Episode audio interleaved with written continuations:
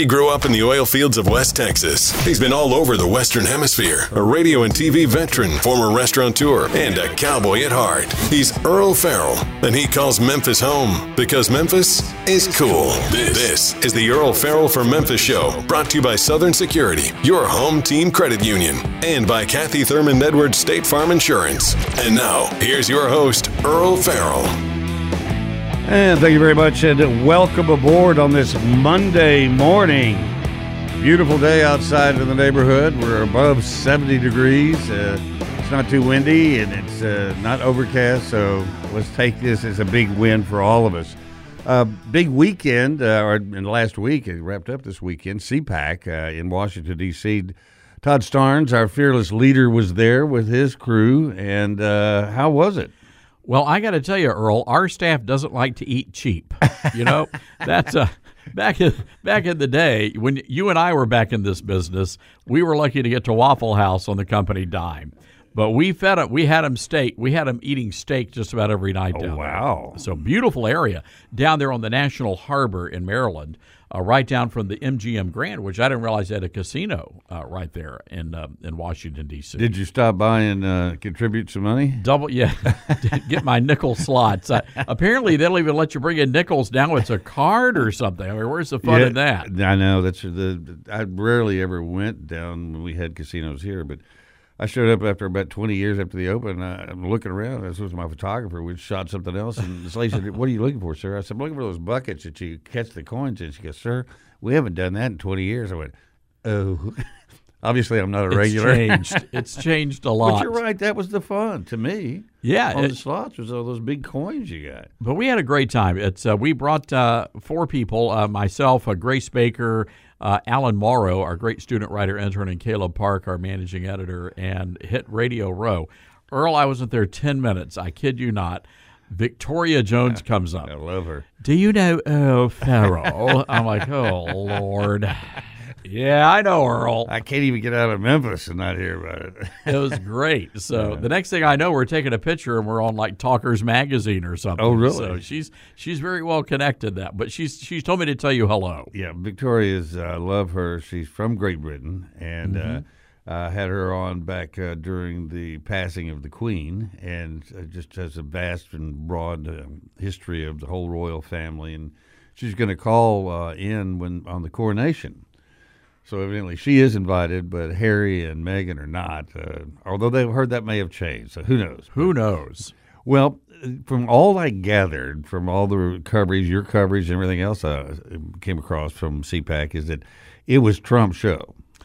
It was, and it was. Look, it was good. I. It's not the largest CPAC I've I've been to, and the crowds were noticeably smaller. I will say this: with for Trump's speech, it was standing room only, but literally for the rest of the time, barely half full.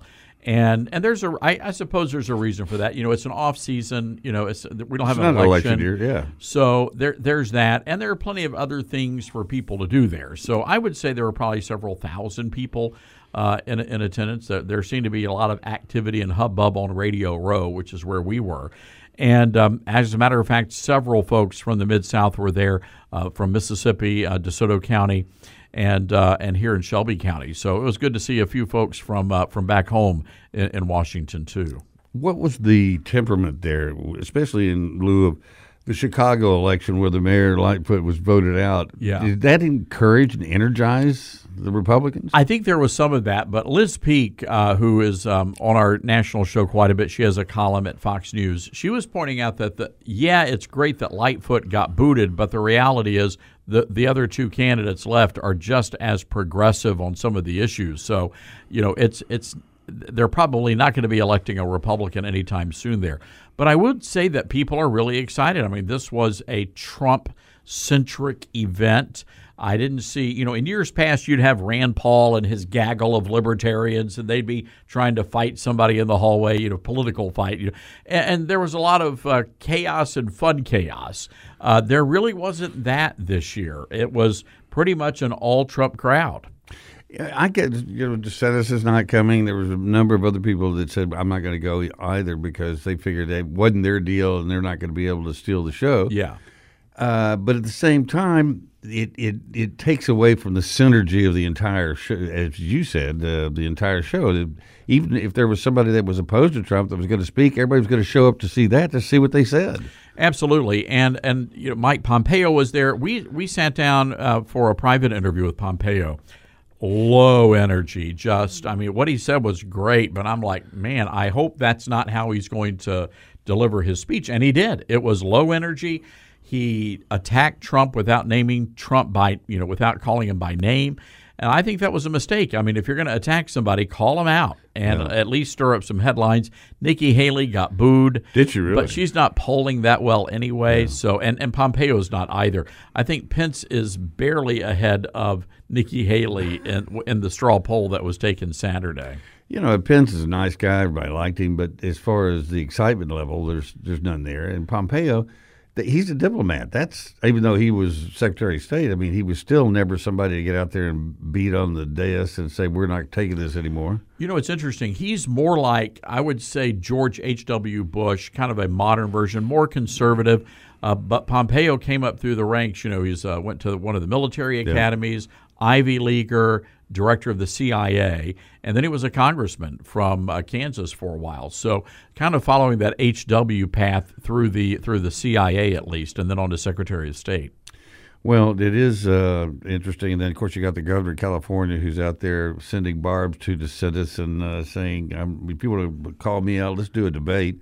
And DeSantis, I'm not going to do a debate. I'll just send sending harpoons your way at every opportunity. So Pompeo, or so so DeSantis has a book out, brand new book out, and they're disguising this. They're calling it a book tour, but we all know what it really is. Uh, yeah, exactly.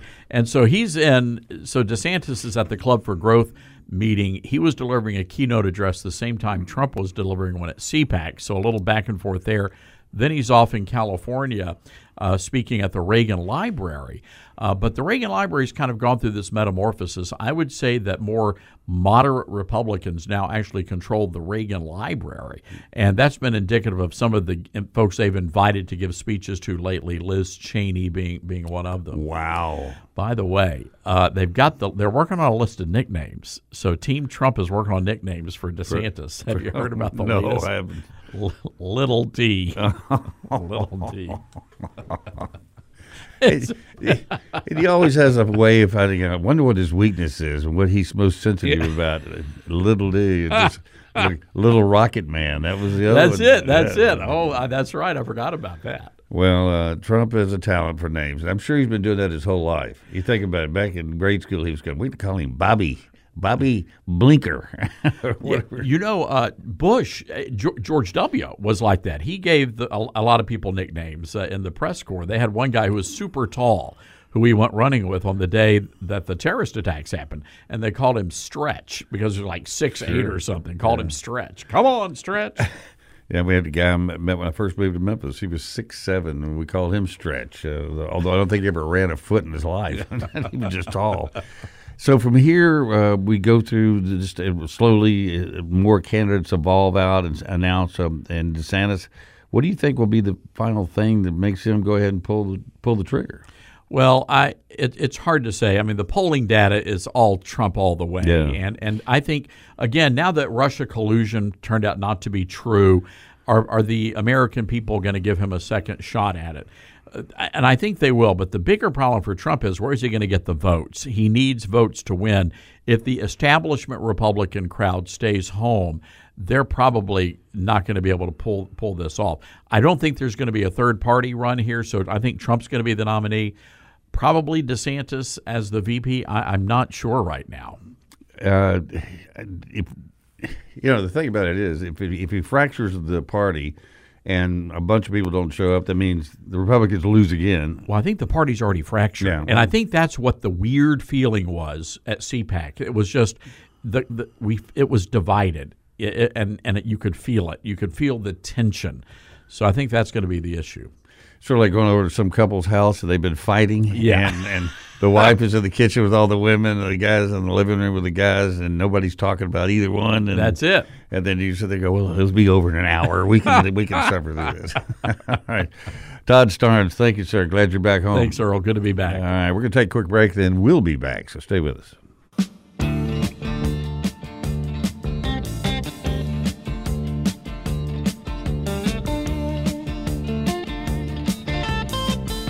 And welcome back on this Monday afternoon.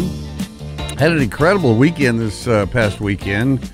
Went over to Arkansas to Heber Springs and uh, the river that runs out of Heber Springs Lake. Uh, there at the dam, or as they like to say, the dam site. Go take the dam tour, and uh, it uh, is the Little Red River, and it flows out of there at, at about 58 degrees, and so it's really cold, and it's perfect for trout, and so it's stocked with trout. And I've been going there for probably 35 years. Um, uh, my good friend Ron Olson and his wife Vicky have a, a, cabin. They say it's a cabin.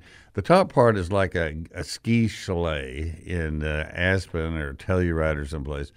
And then the downstairs, there's a two car garage, and right next to it is a, a room with bunk beds and and a big TV and a pool table and a garage door that opens up, and you can just walk right down to the river to the boat dock.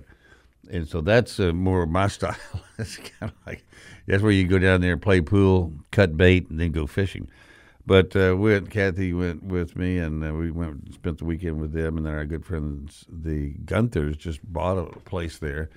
So it was um, it was a great weekend. The weather was incredible. I ate some really great food. Had uh, Stuart Gunther, who's really got to be a pretty good uh, outdoor cook, uh, cooked up some uh, some uh, fat belly. That's what you call it, fat belly, right? It's what you make bacon from. Is uh, anyway, you take it, and it comes out really thick, and then you just cut it in strips, and then you cook it on the grill just like you would, you know, a steak or or anything else. You take it off, then you cut it into bite-sized uh, portions, and then you take and put uh, barbecue sauce on, some shake, maybe a little bit of molasses or honey. they are so good. He had like a, a, whole platter with these on there. And we came by there, and I ate one. It's like popcorn. You eat one, and I kept saying, "God, it's so good," but it's just loaded with fat. And um, I just after I ate about fourteen of I just felt terrible. I'm going. I actually feel my veins closing down. Going, that's it for us. We're moving why don't you feed us that stuff? But it was uh, pork belly. Thank you. Uh, I appreciate that, Angie. Uh, uh Paul Shanklin's um, editor and mine as well. she listens. And whenever I'm headed down the wrong path, she steers me back. It is pork belly, but it is fat too. Uh, but it was delicious, and then we I, we brought some steaks and cooked some uh, great steaks. And then um, Vicky made these uh, salmon BLTs uh, the last night we were there. They were just un- unbelievable. But the weather was great, sunshine. Because we were driving down there, the wind was blowing like 40 miles an hour on Friday. And then before that, it was raining and the river was really up. But um, finally, I, I do think we're getting into spring. And I was uh, my house, my azaleas, I, I, think my azaleas may have survived. I'm starting to see uh, growth on most of them. I do have different varieties, and I think different varieties uh, start um, leafing out at different times. Uh, but it'll be interesting to see what happens. And then uh, uh, my son-in-law helped me today. We have a split rail fence that runs along the backside of our property, and it's like caving in. It's been there for so long and they're building new fences in the in the neighborhood for for the whole where I live at Halley. And but they said that they they're not getting to us till next year. I said, but it's falling down this year. So they said, well, you can go to the clubhouse and, and get a few pieces just to kind of repair the ones that have fallen off your fence. So my son-in-law went and got about eight of them today. I got to tell you, they're about twelve to fourteen feet long. The cross uh, uh, rails and then the the posts are probably five and a half feet tall that you got to pound down to the ground and uh, move a few of those around when you're not used to it. And uh, I'm all of a sudden I realize that I'm glad I'm not in the fence building business because I think I would be retired after my first first morning at that. But uh, so at least we'll get the fence back up, and if the azaleas come back, and the birds are singing, and the trees leaf out uh, we're going to have a great spring, and uh, and we're all looking forward to that. I tell you, who's having a, a, a, tough time of it though is once again Joe Biden was coming uh, leaving Montgomery after his uh, appearance there at the uh, side of the Montgomery Freedom March some uh, 57 years ago, whatever it was. and uh, he's climbing aboard Air Force One, and he he stumbled again. Uh, caught himself. He didn't go down as far as he has in the past, but said Joe Biden stumbles up Air Force One steps for second time in two weeks as he leaves Montgomery Base in Alabama. Uh, Biden's latest gaffe came on Sunday in Montgomery, Alabama, less than two weeks after his viral episode in Poland, where he really did stumble. But not the worst one was when he first got elected. He stumbled, went down, got up, stumbled again, went down, got up again, and uh, finally was able to, to. But it is. I mean, the guy is eighty something years old, and see, is that what he is? Eighty now? Yeah, eighty. Uh, on February 22nd, the 80 year old president fell forward about halfway up the stairs to the plane while departing Poland. So, I mean, 80 years old, that's that's old. And those steps are high. I mean, that that's not like just getting on a normal plane or getting on a private Learjet, which you got like four steps, if that many. There's like 37 steps going up to the top of that thing. I mean, I have to come up the steps here every day. And Dylan, how many times do you hear me stumbling up the steps? You're good to go, man. Everybody goes, Is he getting up? Is he getting up? He's up. He's up. It's like Thomas the Choo Choo Train over Yeah, here. You can do it. You can do it. so I know it's uh, it's just you you know you like to see your president as more of a uh, you know energetic uh, go get him kind of a guy. Uh, he still hasn't actually announced. His wife Jill keeps saying they keep asking her, and she goes, "How many times does he have to say it?" And we're going, "He's never said it once." What do you mean? How many times he have to say it? I think there are rules that they have to start following if he does announce that will preclude him from doing some things and not preclude him from doing other things. Because once you're an announced candidate for president, then you got to separate what is uh, you're doing as a candidate and what you're doing as a president. Right now, everything he's doing is the president. So I think that's what they want to try to avoid is getting into that uh, uh, fly paper until they absolutely have to. And then I saw this other thing. It was really pretty hilarious. It was um, somebody said it to me. It was um, Kamala Harris and uh, and Julius Louis-Dreyfus, who used to be on Seinfeld, and then she starred in the show called Vice. And it's a really hilarious show uh, because she's so much like so many of uh, our politicians, and uh, she gets angry. I mean, it's a really good show. I don't know if you ever saw it, but they put this thing together uh, of her ta- talking in the show and then Kamala, and it was almost identical. Like she took it from the script. Anyway, it was on uh, the Daily Show. Look it up. I think you'll get a kick out of it. We got to take a break here. We'll be right back. Stay with us.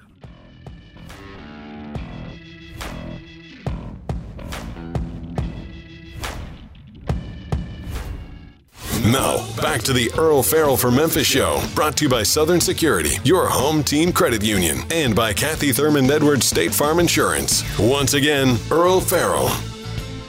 And thank you very much, and welcome back on a lovely Monday afternoon. In studio with me right now is a newcomer to Memphis, Julia Fife. Uh, she just went to work for Fox 13, my old alma mater. Of course, all the TV stations here work for all of them. Uh, but uh, most recently, Fox 13. And welcome to Memphis. Thank you. I'm happy to be here. So, how did you get to Memphis? So, you said you, your latest stop was it was New York. It was New York. I know. I've kind of been all over. I grew up in Austin, Texas. Um, I moved to LA when I was 18. I was a professional dancer when I was 18, working for Earth, Wind, and Fire as a backup dancer. Well, you know they're from Memphis. I know. And I did not. I called my mom when I booked that job. I said, some band named Earth, Wind, and Fire. You ever She heard of them, like- Mom? She's like, oh my gosh. Um, so I did that for about two years. And I was doing like online school doing that. And then I transferred to the University of Texas back to my hometown in Austin. Which is where I went to school. Yes, after my Horns. after my freshman year. After tech, yes. Yeah, because I Um, froze to death in Lubbock and I moved to Austin and it was warm. and you made a great choice. Best school in the world. Oh, it is. It's uh, it is. I did notice that at Tech you have people from all over the world, obviously, but not as many of anything as there is at Texas. Oh, yeah. You've got everything there. And uh, but you just you don't meet as many people because there are so many. You have your, your sorority, fraternity, and the little groups that you do stuff with.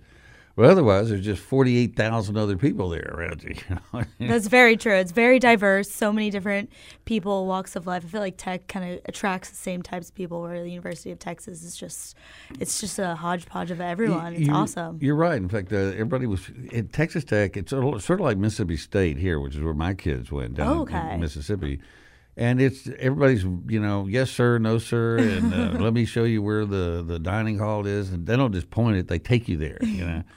Then you- when I got to the University of Texas, very first day at Texas, I'm walking down the street. and This very attractive girl's walking toward me, and I said, "Good morning." And she she told me in no uncertain terms not to talk to her. and I said, "Well, excuse me, ma'am. Uh, is it something I said?" Where was she from? New York City. Oh, okay. Yeah, we do. We uh, like It's I a said, different thing everybody. there. Everybody comes from everywhere at Texas, It but it's awesome. You get to experience everything. I came grew up in Odessa, which is out in West Texas. Oh Texas. wow! And so everybody there says, "Hi, how, how are you? Hi, how are you?"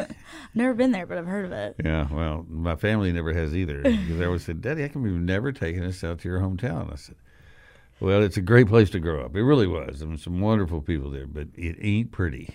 And it takes a long time to get there. It takes a long time to get there and a long time to get back, which is the worst part. Because when you're ready to get back, you're ready to get back. And uh, but it was a great. It was great going up there and have some wonderful people I grew up with. And I went to Permian High, the, the Friday Night Lights. Oh wow! How cool! and uh, it was we went uh, you know hunting uh, after school every day and uh, played football and drove around Nicky's and A and W in our cars and uh, you know it was uh, it was like American Graffiti except uh, it was in Odessa. How fun! So it was a good time. So when you when you you grew up in Austin Yes, and then you, you go to L.A. as a dancer, I mean, had you done dance through high school and I had done so. f- Funnily enough, my life was kind of like Friday Night Lights. My dad was the head football coach at a school in Houston. which my school was it? Because we played Houston in, uh, in the playoffs. not? Klein Oak. It's, that's it I'm trying to remember the names of the schools we played. They beat, they all beat us. I Really? that, yeah. so he was the head football coach, and my mom was the dance director. oh wow. And he went into her office and asked her out, and then the rest was history. So my brother grew up playing football, and I grew up doing doing dance. doing the dance. Yes. So I always wanted to be a professional dancer. That was my dream. Yeah, but you really scored. I mean, hook up with uh, Earth, Wind, and Fire in Oh, L.A. man, I mean, yeah. because that's very competitive. We have a lot of people that are from Memphis that go out to L.A. to try to make it, and it's a very tough place to make it in anything. Oh my gosh, yes. I always tell people nothing you say to me can hurt my feelings. I've heard it all. Me too. Mine mostly happened in bars, though. How you doing, man? What's your name? Get away from me. and at UT. yes, and too. Yeah. So I've heard abusive uh, uh, language from a lot of places from all over the world, but you do learn to uh, to be tough and, and, Mm-hmm. and not take it personally because they're just looking at you for what they are looking for. For sure. And you have no idea what they're looking for, and sometimes they don't either. Mm-hmm. They'll go, "I'll know when I see it," and that's that's it. So when you got when you went with Earth and Fire, did you tour with them as well? So they actually had a residency in Vegas at the Ah. Wynn Hotel. So I was 19 doing that, living at the Wynn. Now, what did your folks think? I mean, you're 19, you go out to LA, then you go to the Wynn, you're living there, you're dancing at Earth, Wind, and Fire shows. I mean, uh, you're 19. I know. So my my mom has always encouraged me and been like a big dreamer. My dad's a little bit more closed-minded. Um, I think if it would have been up to him, I would have gone to college at 18 like everyone else. But my mom, you know, they if I would have gone to college at 18, I wouldn't have had it. I wouldn't have appreciated it. Well, and you really do have to kind of follow your deal. Yeah. And people always ask me how I got into broadcasting. I said, there is no one way to do it. There Mm-hmm. are a jillion different routes and different ways to do it. And you're going to go, your story is going to be your story. For And- sure. And so you can't, there's no f- formula, there's no uh, you know, schematic you can follow that says this is how you get to be successful. Your experiences really are who you are now. So where you've been, what you've done, only adds to the fabric of what you are. For sure. And so you worked there for a while, and how did you get to New York? Did you? Well, so then I went to school at UT, and then after UT, I was like, I'm, I, I got my journalism degree. I was going to ask, did you major in journalism? I got my journalism degree, but I was just like, I'm still want to dance. Like, I'm still not ready to give it up. So I auditioned for the Dallas Mavericks, and I did that. And I kind of just had to find a job that would work with that. So weirdly enough, I started working in radio in Dallas, Texas, doing traffic and weather reports. At which station? It was. I, it was like it's called. Oh, it's a service. It was like we just did traffic reports Yeah, for yeah. all of the stations. yeah, they've got people that do that here. Yes. In fact, some of them are in Atlanta and they're doing traffic I know, and they do traffic because Yeah. that's just the way that the internet works now. Yeah. Um, so I did that, and then weirdly enough, I started working for Fox 4 in Dallas. They needed a TV girl to do um, the traffic. Yeah. So I started doing that. Um, then I got in a car accident. Decided I didn't want to do traffic anymore. It scares me. It really, did, honestly, I it terrified me after were you that. were you covering traffic when you had the accident?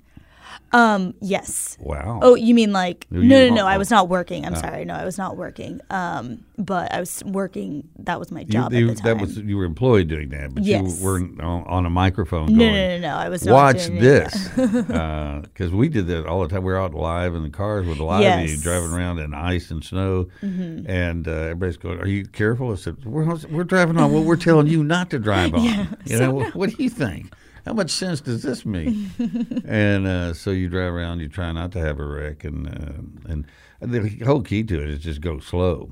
Uh, people just amaze me that they think no matter what, I can drive fast because I've got a big truck. No. I How about don't. those knobby tires? And I've got four wheel drive, so I can do anything I want. Then you see them in the middle of the, the median out in the highway, stuck in the mud. That's when you drive by and go, ta da, Hi. see it. So you're working at, and doing traffic at KDFW? Mm-hmm. yes, sir. Um, and then yeah. did people tell you that you have more of a face for television than radio? well, honestly, radio was a blessing because I came out of college talking like, "Hi, I'm Julia," and like my professors were just like, "You've got to." You've got to sound like a mature adult if you're ever going to get a job. So it was actually a blessing. I needed to learn. In radio, you do that because you you get to be on so much. I know that I went to uh, Joe Roddy at uh, KTBC. I used to bug him to death. I'd try out like once a month, and he was so kind and let me come in. And so I would read for him and I'd go, "The man cut the barbed wire with the pliers," and he would go, "Well, that's, that's getting better, Earle. You're you're just about there, but you need to work on the accent just a little bit more." I go, "Oh, I sure appreciate it, Mister Roddy." Years later, I see him at a news directors convention in Dallas when I was working in Dallas. And I walked up to him and said, Joe Roddy. And he looked at me and said, Earle Farrell. And he looked, I had a photographer with me. He said, I knew you'd make it. You bugged me so much. He said, if I told you." he told me, go back to your hometown, bug them as much as you bug me, you'll get a job. And that's exactly what happened. We're talking to Julia Fife. We're going to take a quick break and then we'll be right back. So stay with us.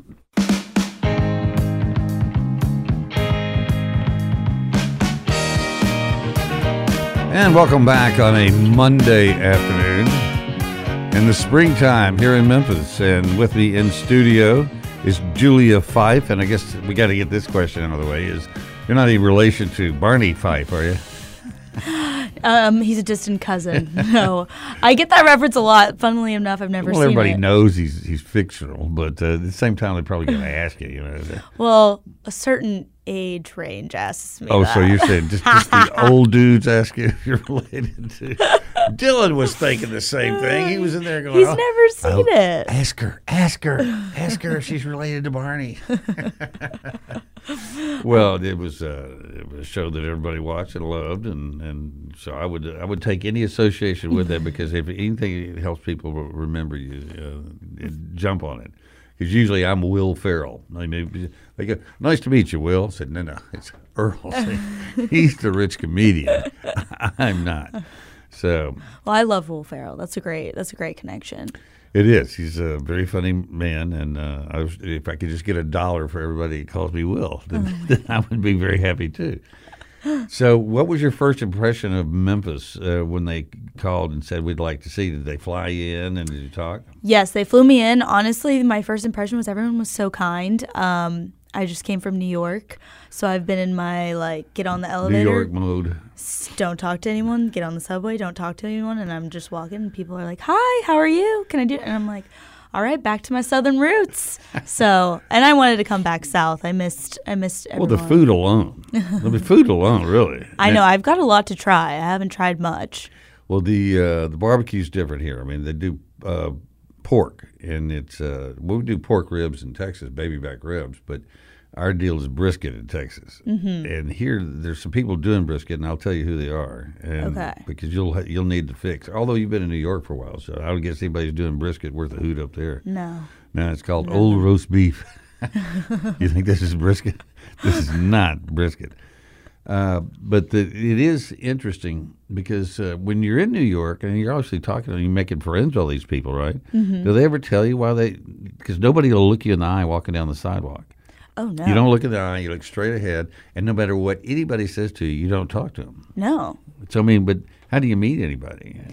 On it's so funny. All of my friends from New York happened to go to the University of Texas. Really? Pretty much. I told you that's the first person I met there was a New Yorker. Yes, and um, I didn't know any of them in college, but they became like my best friends, and it was just funny because we were like, yeah, we all went to school together, but we didn't know But each other. know. And what you were saying, like such a big school, we just you know cross paths. You know, people ask me all the time. Somebody will, say, "Oh, I know somebody went to Texas." I said, "Really?" They go, "What was her name?" they said, "Do you recognize it?" No, no. Only forty-eight thousand people there, then, you know, and uh, and I was a SAE there. And, Okay. And uh, we called it S Sigma Alpha Everybody because there were so many people that were members of SAE. It was literally. Like my pledge class had something like 110 people or some ungodly Oh, wow. number. I mean, it was huge. And I think it's burned down twice since I left there.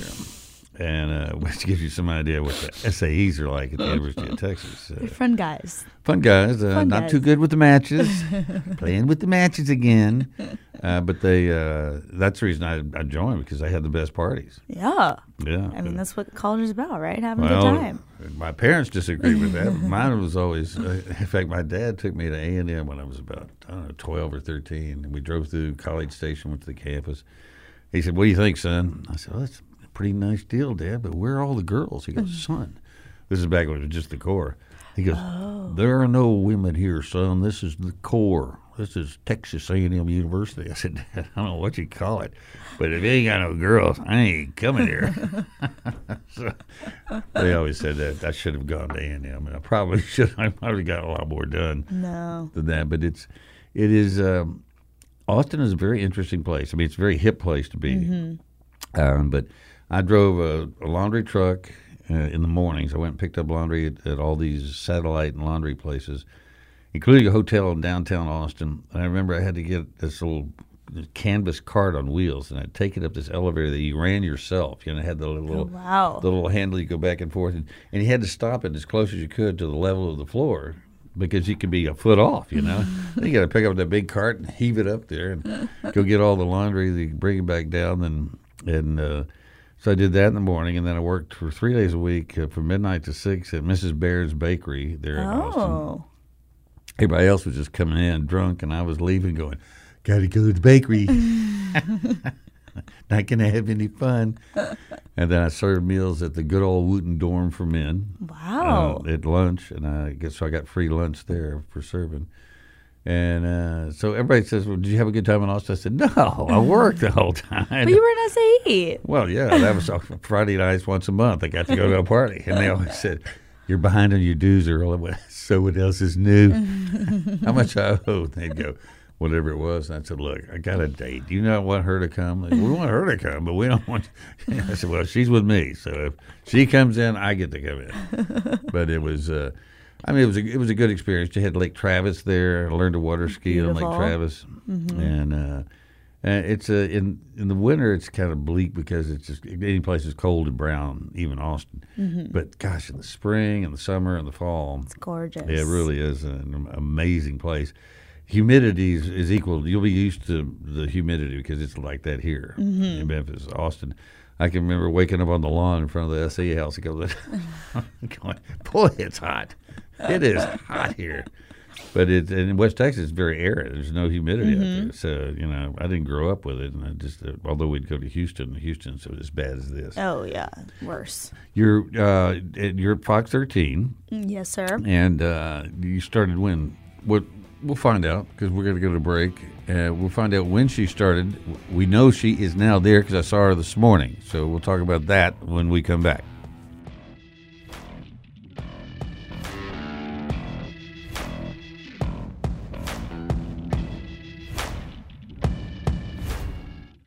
He grew up in the oil fields of West Texas. He's been all over the Western Hemisphere, a radio and TV veteran, former restaurateur, and a cowboy at heart. He's Earle Farrell, and he calls Memphis home because Memphis is cool. This is the Earle Farrell for Memphis show, brought to you by Southern Security, your home team credit union, and by Kathy Thurman Edwards State Farm Insurance. And now, here's your host, Earle Farrell. And thank you very much, and welcome back on a sunny Monday afternoon, the 6th of March, if you can believe that. And uh, in studio with me is Julia Fife, who is the new meteorologist and traffic. They've never really had, they had a, a traffic person in the mornings. Uh, but they never, she's not a meteorologist, though. No, she's a reporter. She's a reporter. And so what I, and I saw what they were doing because they were bringing somebody else in. And they were d- having uh, Brittany do the weather part. Then they would say, "Okay, what's it like outside, as far as the roads?" And that helps if you have a meteorology background too. I used to do weather years ago, but you'd have to be a, a meteorologist when I started out. Is can you say weather? Can you say the numbers? Can you remember the names of the states? because there's no the names. If people, uh, if you look at a weather map on television, they don't have Montana stenciled across Montana. Arkansas ain't over Arkansas. That means you got to memorize them. You got to know the shapes. yep. Texas was easy. Oh, North Dakota, South Dakota, Nebraska, very similar. But uh, I remember one of the first times I did the weather, uh, they, the weather guy had a wreck coming back, and I've been I've been practicing, you know, naming them states. and they said, "You're on tonight." I went, "Oh my god, I, I didn't have a coat and tie." So they said, "Got a tie, got a coat." Mm-hmm. I'm wearing blue jeans and sneakers, and they shoved me out. And of course, the floor crew who I worked with, you know, mm-hmm. they're all laughing, thinking this is going to be death on oh, television. Oh, gosh. And so they shoved me out there, and I'm sweating, and I'm uh, I'm using a pointer. Back in those days, they had little wooden pointers that were like mm-hmm. teachers had, and it had been broken and masking tape back together. So I'm shaking, and it's it's shaking even more. and I'm going, and the weather today, and the everybody in the you can see the cameras are shaking because the, the guys running the camera are laughing so hard. Going, Lord, please let this be over soon. When I got to Arkansas, I could not re- remember the name of one town in Arkansas. I said, and in Arkansas, uh, it was 58 there uh, where the Razorbacks play. That's all I could come up with. I got there and I said, I'm never doing that again. Oh, my and my gosh. news director said, it'll never be that bad again. and it wasn't. It really, Yeah. it's once you go through the test of fire and you survive it, then you kind of know what to expect the next time. Mm-hmm. So, what was your first on air on television? Because on air on radio is different from on air on, on television. Oh man, it was it was not great. I will not lie. But even like like you said, the second time is just So it- much better. That's the biggest growth you're ever going to get is from the first to the second time because the first time is just it's never going to be it's never going to be great. I remember the meteor I was doing traffic and the meteorologist, he was like my friend and he was trying to mess with me and gave me like a meteor at this time I did not have my degree so I didn't know what he was talking about. Gave me this big meteorology meteorology term and I just said the dumbest thing 'cause I didn't know what it meant. As I tell people always in interviews, don't use words in the interview that you don't know the meaning of. yes. I don't care who tells you to say that. Don't, Don't do do that. it. If you don't personally know, do not use that word. Yeah, I. Um, uh, but we used to have fun in those days. It was the early days of television. This is 1972, and we would do stuff like when we were going to forecast, forecast snow. We get up in the in the overhead on the grid uh, where they hang the lights and all from, and we would drop down little uh, styrofoam pellets they'd pack stuff with, so it looked like it was snowing. Aww. And uh, then we would also, uh, if you hit the the weatherboard from the back of the set, all those numbers are magnets, and so if you kind of boom, boom, all the magnets would fall to the bottom. so the weathercast sitting there going, "I got nothing." That is funny. We did, well, we did. I mean, it's fun. You know, those those were the days. It wasn't corporate. Uh, the um, stations were run by local people, and everybody laughed, and we were we were kind of making stuff up as we went along, and so it was it was fun. As the years went by, it got more and more corporate, and you know, you can't do this, can't do that. Nobody, no laughing. Mm-hmm. so, which was always the thing, because I was always laughing, and I was. Obviously, uh, we got to find you somebody else to work with. You're having way too much fun. Actually, we have a great squad in the morning. It's fun. the morning that's who where I worked was the morning show with uh, Ernie and Valerie. And back in the day, Joey Solopek, uh, he was the guy that did the weather. He used to wear a bow tie. Aww. And uh, it was uh, I was out uh, covering whatever whoever got shot, stabbed, blown up, or otherwise deceased. And so they would come to me and they go, Ernie go, well, so what's happened out there? Also, well, the building is still burned down. Ernie, uh, if you see behind me, nothing but ashes. and I don't think it's going to change anytime soon. Do we have a cause yet? No, fire. Other than that, I'm not. Uh, we don't know exactly how the fire got started, but we do know it was incinerated. And uh, right now, we're just standing around uh, waiting for the end of the show. so It burned down. they burned down, That's- and so that was pretty much what I did every day, and for five and a half hours. You know, that's it. It's a long show. So, so I, that's what that's what we say often. You'll hear this. You'll hear Ernie say this. Somebody will start dragging something out, and they'll go, "This is only a five and a half hour show. Could you pick it up a little bit?" He was playing the game like what you could do by the time I, our show starts and ended, and he was like, "You could drive to Dallas You, But- you could just about get to Dallas from could. the beginning of the beginning show of the show to the the end." end. Yeah. Um, and the, the good thing about what I did was we were always out of a remote and um, doing live shots about every 30 minutes. Whereas you're doing every 15 minutes is you've got to do a hit, right? Is it more than More that? than that, Is it? Yeah, it's about. So you don't even get a chance to really leave the studio. You just have to of You can. I mean, I got like maybe like a five minute break in there. You know, see, what we did is we went to sleep in between uh, live shots. So somebody always had to be in charge of keeping one eye open so you, you didn't sleep through the next uh, break. But after I left, there were some people that did sleep through a couple of the breaks. so, they had to, so hooking them up to shot collars, I think, you know, keep keep the live crew live. Oh gosh. The, um, the and I guess when you got hired and you came down and you looked around, did they take you out on the town and show you what Memphis looked like, or they just bring you to the sto- the station and, and talk to you? Pretty much just that. I didn't have a lot of time. I was kind of doing other visits and trying to figure out where I wanted to go and what I wanted the next step for my career to be. So I just didn't have a lot of time. Um, but I just this just felt right for the next step. So when, you told people that you doing the business, you were coming to Memphis, what was their first reaction? Well, I think all my friends wanted me to go home, and all my friends in New York wanted me to stay in New York. And I said, "Well, that's not possible right now." Yeah, and now Um, and and did anybody say, well, you know, there's there's a lot of crime in Memphis? Did they mention that? That that was um, one of the things that they said, but they also said that it's very fun. You know, you got the Grizzlies, you got Beale Street. Yeah. Um, I was a Mavs dancer, but I guess I can, you know, go for the Grizzlies now. Well, you know, they're here. Yeah, know, they're here. and you're here, and so uh, maybe you could on give the, those girls some pointers. you know? Yeah, I can help them out. sit there and go, kick higher, kick higher. They- well, people love it when you come in and tell them what to do. Oh, their they would career. love that. Yes. They'd love Oh, me. come back and see me some more. Tell me what else I'm doing wrong. uh, but there it is. It's it's a great. I've been here, gosh, almost 50 years, and uh, it is uh, it's a great place. And it's downtown is so cool. I Mm-hmm. Don't know where you're living, but downtown's a great place to live. A lot of people living down there. It's very cool. And uh, there's tons of restaurants. The food is really good in Memphis. Uh, when I moved here, Blue Nun was the number one selling wine, which is a, a sweet Rhine wine, which is awful. Uh, Mateus was another wine, and then Boone's Farm Apple was a, a big one with the young people. I've heard my mom talk about that. Boone's Farm, yeah, a lot of bad things happen after some Boone's Farm. Couldn't keep you on the farm after the Boone's Farm. But the uh, and since then we had a guy named John Grisanti who had a restaurant. His family is still many members of his family have restaurants here now.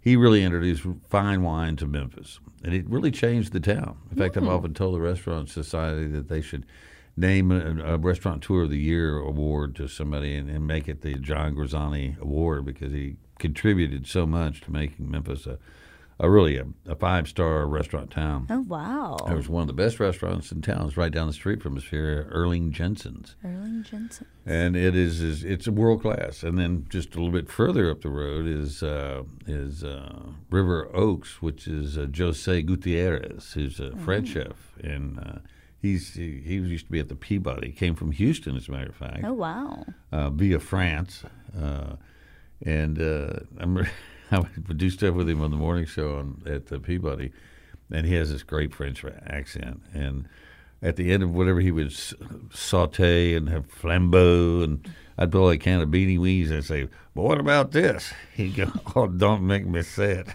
Come on, Jose, say it for me one time. Okay, bene oene. I said that sounds so much better in French than it does in Texan. Uh, but he never would try them. He said, "No, no bene oene for me." but so you got a great restaurants to look forward to. Um, and have you got a, gotten a chance to get out and drive around and kind of explore? You know, a little bit. I've been here about a week. I still don't have all my things. Yeah. My movers still haven't gotten here. Um, and I had a wedding this weekend in Houston. So, So you got married? I did not. Oh, it was, it was just a wedding. It was a wedding. It was my friend's wedding. I was a bridesmaid. it's like my say. fifth wedding this year. Well, there'll be more. Then then that switches over to um, uh, you know people Baby having babies, showers, yeah. babies are, and then then you get to be my age. And you're going to a lot of funerals. So, so enjoy this time. yes, for sure. The other part is not. Uh, it's a different kind of scorecard. Uh, but the, um, the as you what I did when I first got here, as a matter of fact, was I went and got uh, bought a ticket on the Gray Line tour bus. Oh, okay. And I took a tour of the whole town, and uh, but they got cooler tours than that now. I'm just telling you what I did. There's a thing called uh, Backbeat Tours, Okay. and it's a bus that the, the guy sings and plays uh, you know, music that comes from Memphis as they drive along and show you all the points of interest uh, in Memphis and Graceland, Sun Studios, Stax, all the different places. I would highly recommend that. Yeah, that's a great it- It'll give you in one day. You'll get a pretty good idea of what where everything is. And, Okay. and uh, in relationship to everything else. and so go do that. We're going to take a quick break and then we'll come back and we got one more segment with uh, Julia and then I'm kicking her out of here. Get me out. She's taking over. okay, we'll be back.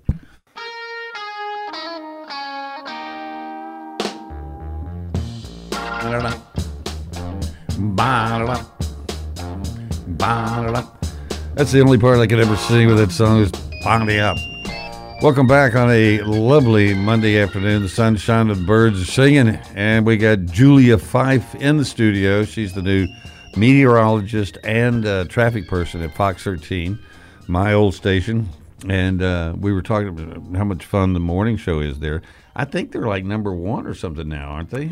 That's what I've heard. They're, Yeah. I mean, they're doing great. I, that's not because of me, for sure. No, it was I because just because I left. I said people in droves started tuning in. It was uh, I said he's gone. I think we won't have to look at him anymore. Uh, no, we always had a good following. In fact, more people of all the stations I worked for in Memphis, and I was on Channel Three, Channel Five, Channel, Channel Ten for my restaurant show, and uh, I was recognized more everywhere I went when I worked at Fox 13. Oh, wow. So that's how I know, uh, you know, that tons of people watch it, and everybody loves Val and Ernie They're great. and Brittany. She's as sweet as she can be. oh, she's the sweetest. So you just get in there and just be part of that team, and, and you'll laugh a lot because Ernie's really funny. He's very dry. oh, so Very dry. Uh, but he will get that little smirk on his face, and you can say he's getting ready to come up with something. What's it gonna be? And uh, Brittany handles him real well. Yes, And she just gives it right back to him. she does. She'll sit there and go, right, Ernie, thank you very much. Uh, he always- Whatever you say. He always seems so pleased with himself. Did you see that was kind of funny? Did you get that? That was funny. I, I just did that. It funny. Uh, but they're they're really good people, and they've been the gosh they've been together doing that for. Oh, Valerie's been there like twenty six years, I think. I think that's what they were saying. I don't know the exact numbers, but 20, I think 17 is when they came together. They started working together. 'cause Yes. He's originally, I think, is he? He, he's a New Yorker. yeah, that's Because he was, right. we were talking about it. yeah, because he likes the Giants. Oh, I didn't know that he liked the Giants. Yeah, so- Interesting. okay. Well, I kept telling him Cowboys, Cowboys, and he keeps going, no, No. no. Yeah. Uh, he he went to uh, Michigan State, Yes, he did. and uh, so he's a Spartan. And but he kept he kept pulling for the uh, New York Giants, and I just kept saying, "Man, know, yeah." And so uh, there were only a few people in the building that were Cowboy fans, and so we always made our our feelings known, Mm-hmm. and uh, and uh, they made theirs known about how they felt about it. Have that was like back in the day when the Cowboys were good, right? They haven't been good since, right? okay, are you listening to this, Dylan? we should invite her in to do our picks this year on the NFL. I will. I'll help you. did, did they? Yeah, back in the day. Oh, we used to have some big, big games back in the day. You know, we got into the playoffs again this year. In fact, we beat Been a- New York. as been a minute. fact. Yeah, It's been a minute. yeah. Uh, well, that was last season. Who's going to talk about the past? We're looking toward the We're future. future people. We're yes. future people. Sorry, positivity. And uh, I'm pretty positive that uh, we'll have another season next year. And uh, who knows? who knows? We need more people in here talking common sense to you, Earle, about the Cowboys. Since when did common sense ever have an influence on me? Yeah. Never. I admire the dedication, though. But see, you work morning, so you could do that because what we do in, during football seasons, we have a panel. We come in and we sit there and and we uh, pick the team, the NFL teams for the week. Okay. And you could come in and do that, and uh, you can make your feelings known then. And w- keep in mind, I was very nice to you today because Okay. you're new in town. Okay. But when you come in and do the show, we, we treat each other terribly. Okay, and, re- gotcha. and remind each other of what miserable picks you made last week. and how those that you're picking today are also pretty miserable. so you come back in tomorrow morning at uh, what time do you start? Four thirty. I get in around four. Help Brittany out. I'll. It'll start. We'll start trans transferring me into weather a little bit more. They're just kind of getting my feet wet right now and just having me in traffic because I've already done that. Um, so we'll. I'll slowly start integrating into the Well, weather. just, just for a whenever you can throw this in, say something about the occluded front we've got moving through there, and they'll look at you. Go, ooh, occluded. Occluded. Occluded. Is anything like a cold front? Do you go, I don't know. Earle taught it to me. He's a he's a meteorologist. Yes, well, he, But back in the day when you didn't need a degree. no, you just had to have a finger you could lick and hold up in the air to get the direction of the wind. and put magnets on the wall. and know how to. Well, I used to just kind of throw them up there like potato chips. Wherever they landed, that's where the sun That was. was the that day. temperature. That's right. Well, you're delightful, and we're glad you're here in Memphis. I thank you for coming on and being on the show with us. Um, and uh, have you found a place to live? Have you looked around town yet, or are you still looking around? I've I've found a place to live. I just decided to live close to the to the station. I just felt right when I move here, I'm gonna get my feet wet. I don't want to be late to work. And then once I live here for a year, maybe I'll live somewhere I did. cool. I did the same thing when I first moved here. Down in the uh, uh, Mount Mount Moriah area near. Um, uh, anyway, the gunfire kept kept me up at night, so I, I left there right as- almost right after I moved moved to Midtown on to Madison Avenue near near the nice. Overton Square. Oh yeah, yeah, yeah. So I lived around there. It was near an entertainment area, which I thought would be a good idea. yeah. Julia mm-hmm. Fife, thank you for coming on, and good luck to you. Thank you so much. We'll have you back and picking the winners in football season. I got you. All right, we're going to take a break. Randy Wright of the Dive Shop up next. Now, back to the Earle Farrell for Memphis show, brought to you by Southern Security, your home team credit union, and by Kathy Thurman Edwards State Farm Insurance. Once again, Earle Farrell. And thank you very much, and welcome back in house with me right now is Randy Wright with the Dive Shop. Uh, I saw a recipe he had uh, up just the other night with with crawfish and cabbage. Yeah, just uh, you know, that's what I had in the refrigerator. Was- thing is, and I, I mentioned to him, I said, I can't tell you the last time my mother used to cook cabbage all the time, and when she would cook it, I thought, well, my sister is either getting a Toni Perm or my mother's boiling cabbage in boiling because it smells about the same. yeah, And uh, but the difference was if my sister got her hair permed, she'd cry for two days because it was always too curly yeah. and you can't get it out of there once it's there. And so I was always praying it was just cabbage because we could eat it. and it just stunk up the house for a little bit. But you say what you do is you uh, you uh, bake it or, uh, or boil Yeah, it? Roast it. Roast I mean, it. I, you know, take a take a cast iron skillet and cut the cabbage in quarters or even eighths, and leave the stem in it so it holds together. Little olive oil, salt and pepper. Maybe throw some garlic powder on it and put it in a 375 oven until it browns up and crisp up on the edges, and it's just fantastic. And does food. it taste different than the boiled cabbage? Oh yeah, yeah. It's more like a, uh, more like kind of in between a slaw and and the the cooked cabbage. But you know, you everybody's roasting Brussels sprouts these Yeah, days. That's a yeah. big deal. It's kind of the same Okay. prep, same thing going on, and a little bit different taste, a little lighter than a Brussels sprout. Because actually, sauerkraut is made from cabbage, correct? Mm-hmm. And uh, I always wondered how they did that too. They said, "How could you get something to taste so different?" Yeah, it- well, it's 'Cause it- fermentation, and Yeah. that's big these days too because of the probiotics and all that kind of thing. My Yeah. wife is really into that. She keeps the mother going and adds stuff to it all the time, so we're always having something that's pickled. You know, um, supposed to be good for you, so I'm, you know, I'm just You got all these little little containers under the sink in the dark, growing. You go, Yeah. don't Yeah. touch any of those kind of Yeah, well, and I, you know, we did sourdough for a while. Of course, I still enjoy sourdough. I do bread, too. but- And but you always have to have your little starter dough, Yeah.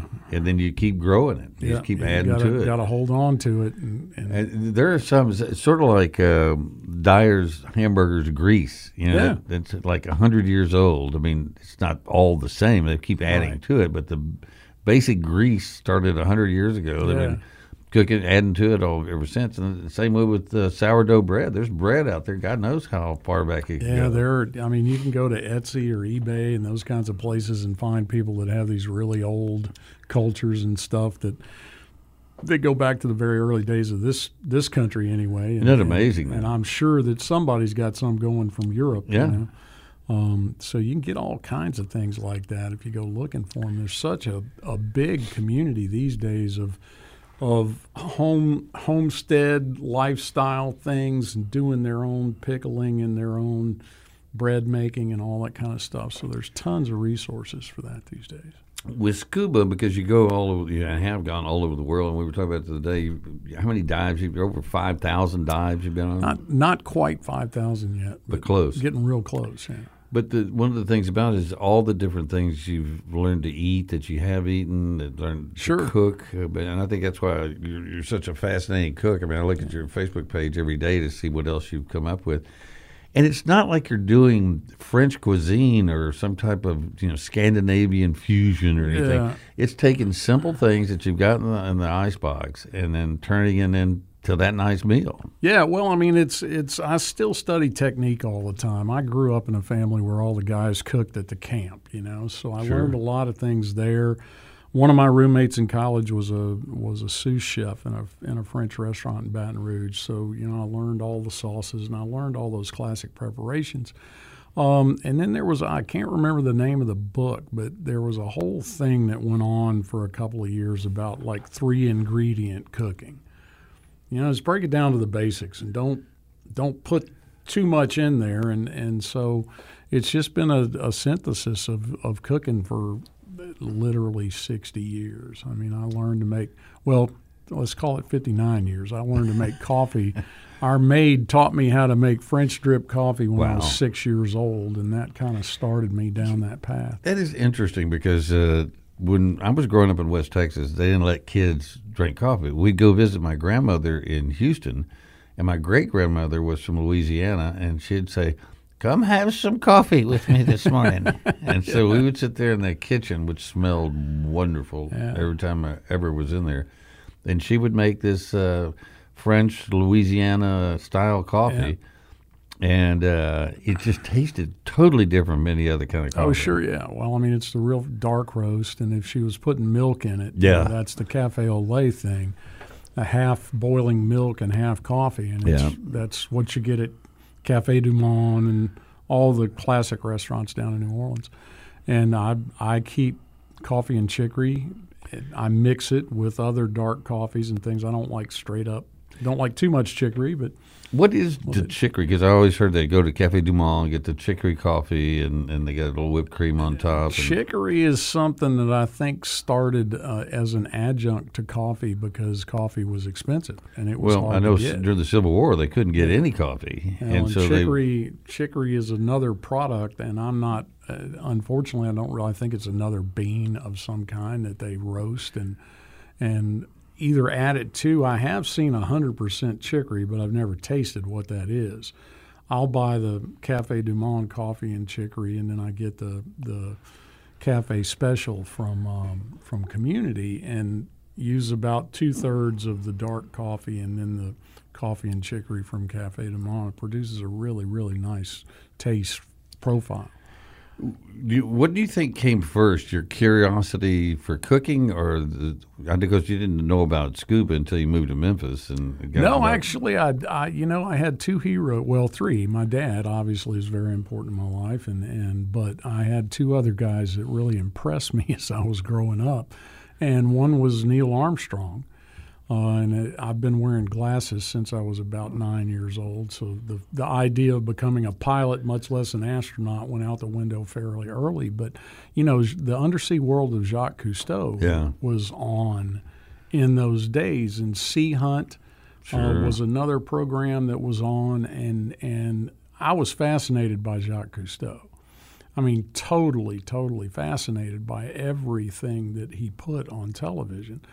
And I would wait, you know, you had Ed Sullivan and then the undersea world of Jacques Cousteau, and, and I would sit and watch that program just uh, totally. And and for a couple of years in the Sears catalog, they had scuba gear. So two hundred and twenty nine dollars. You remember how much it was? A complete set, right? And I was eight or nine, I guess. And it would come out in that that Christmas wish sure. thing, and it had the scuba gear and. I dog-eared that page and laid it on my dad's desk, and Christmas came and went the first year, and um, nothing. I think I got a shotgun or something that year, uh, and then the next year it was in there again. So I dog-eared the page, put it on his desk, and I was in my room studying. When he came home, he came in, walked in my room. That catalog hit the desk next to me where I was studying. He turned, and walked out of the room, and he said, "You grow up and make your own money. You can kill yourself any way you want to, but I'm not buying that stuff." so, you know, fast forward 20 years later when I took a job in the dye business, and within a year had dinner at Commander's Palace in New Orleans with Jean Michel Cousteau sitting to my right and his father Jacques sitting just to his right. So, you know, it was a. It's been something that's driven a whole lot in my lifestyle. But that really is pretty amazing when you think about heroes, and there you are, not not just having getting to meet them, but Yeah. have dinner with them at an incredible restaurant in New Orleans. Sure, and I mean it just it, that that whole thing, and that was within the first sixteen months I was in the business. He came through here on the Calypso. Mm-hmm. He came to Memphis, um, gosh, thirty years ago, Yeah, and he and his son. And I remember uh, David Pavlik, who was my photographer on that story. The his boat had kind of angled in against the shore there down by the cobblestones, and, and it was the river was pretty low. In fact, it was lower than the cobblestones, and there was mud.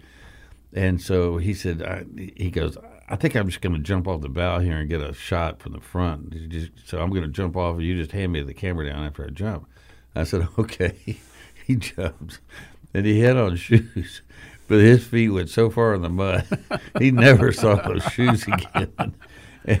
And, I lowered. I said, "Do you want me to lower the camera down now?" He goes, "Yeah, let me get my footing." But he said, Yeah. "Those shoes are gone forever, man. They they just swallowed those up." they would have been anyway with that mud in them. That's one of those. But he, it was just amazing because I'd always grown up watching it as well, and uh, to actually be on board the Calypso. yeah. I mean, because it's as famous as they were. Oh yeah, it was the the kind of center of that whole program and everything that went on. State of the art ship. I mean, it had everything. Mm-hmm. How did he finance all it? Was it the was it the TV show that paid for everything? I'm the not, you know, I don't really know. The Cousteau Society obviously was, uh, you know, one of the first ocean conservation things ever to exist, and and I know that a lot of people donated a lot of money to that. So between the sponsorships that they had for the shows and what they brought in from the Cousteau Society. I think is how they. That was a minesweeper. It's a wooden boat, actually, oh, and Really? yeah, it's an all wood construction and was a minesweeper in the, I want to say the First World War and the Second World War, and and then they acquired the boat and refitted it for what their purpose was. You know, John Wayne had a minesweeper. Really? For a boat, yeah. He bought from the Navy uh, out of mothballs or whatever and had it converted into just a, Yeah. a cruise ship. But I mean, you imagine the Duke pulling in the harbor with Yeah. a, and a minesweeper. Absolutely. Oh, Well, that at the bridge. Cousteau was refitted several times, and and or Calypso, and uh, now is at anchor someplace in like Singapore or someplace, and somebody's gotten a hold of it, and there is a small effort to try to restore it.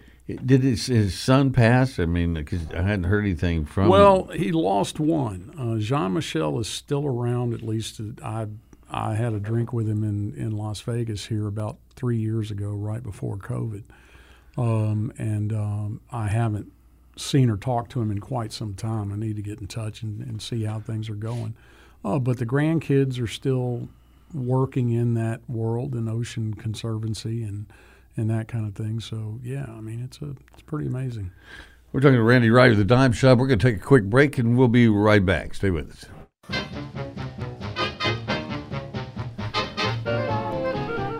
And welcome back on this Monday afternoon with the uh, sixth day of March.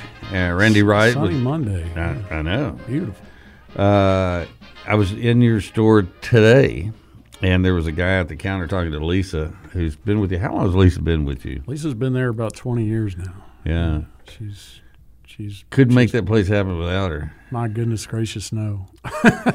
But the, all the people have been there for a long time. Most of the people have been there for years. Yeah, years. it's a it is a place that people stick around, and I you know I I'm not going to claim I've been there for 37 years I think because you like wouldn't that. leave. Well, yeah, I mean they, they couldn't throw me out. Um, Doug tried a couple of times, and when his mother was still around, she was like, Junior, you leave him alone. so I got to stay. But the, he was in, and he, she was explaining on he's going on this uh, weekend trip coming Right. up, and uh, you can tell. I think it's probably the first one of the first trips he's taken with him. It'll it'll be the first time he goes actually outside of the pool diving. He was he was registering for an open water trip to complete his training. That's right. Yeah, because I heard you talk about Yeah. the open water, and Yeah. uh, and but he was really excited about it. You could just tell. uh, Look at him, his face when he was talking to Lisa about it. And she said, "So that's it. Every, everything's set. If you need more money, Yeah. you call me." She goes, "We've never been shy about that. Now, We- right. Yeah, we're not we're not shy about that part of it. but you told him this is how much the whole trip and, and your Sure. hotel, your accommodations, everything. And uh, Yeah, we're going up that that particular trip is a place called Mermet Springs, just above Paducah, Kentucky, about nine miles above Metropolis, Illinois, where they have the Superman um, museum and store. You can buy anything Superman in Metropolis. So But, uh, obviously Jerry Seinfeld is a big fan of that place. I would imagine, but it's a uh, you know it's a it's a great place to go diving. It's a quarry up there, and and all along the interstate systems throughout the southeast, is they were building the interstates when they when they finished getting the the rock out and the quarries started to fill up, and they really couldn't sell as much rock. Um, a lot of those have been turned into diving places, and we visit several of them. There's one there above Paducah. There's one over in Hopkinsville. There's one just outside of Lebanon, Tennessee, that we go to quite a bit uh, called Martha's. Uh, then there's one in Huntsville that is randomly open. There's one just below Birmingham. So we hit all of those during the summer, as well as several of the lakes in Arkansas and southern Missouri, and then um, you know just for for the weekend, go someplace and go diving, the Gulf Coast, uh, that sort of thing. I just put together a, a new thing that we're doing called Certivacations. We're going to be going down to Cozumel for three days of diving. So this one leaves on a Friday, comes back on Tuesday. You got three days of diving to accomplish your the end of the training to become an open water diver. And um, so we're doing a lot of short things along with the stuff that lasts two weeks and goes halfway around the Well, world. well, it's also it's a shorter term thing, and it's less expensive. yeah, Uh, and you can book them relatively quickly. I know I was talking to my last guest, Julia Fife, and she was Right. saying she got uh, certified in Jamaica. Yeah. And I said, Yeah, I got certified in the Bahamas. It's a quick lesson. It's good. you breathe through this. Don't breathe too quick, or your oxygen will leave you. Are, are you for scuba? yeah. you like scuba? Yeah, that's a uh, well. It's a lot of people get through that experience and still love diving, and some don't. They so survive, We're yeah. we're here to fix that. You know. But that, but that is, I mean, and I told her, I said, you should come down here and, and meet Randy. And well, she, you met her. yeah, we met up. her in Edmond. Yeah. uh, because I said they will teach you so much more, and the better prepared you are for anything, the better off you're going to be, and the better you'll be at it. It's all about that. You know, come by and see us at 999 South Yates or call us at 763 Dive. We're easy to find. And uh, join us on the 17th for Stew and Brew for St. Patty's Day if you don't want to go downtown and deal with crowds. There you go, and that's where I'm going to be. All right, we're getting out of here. We'll see you tomorrow.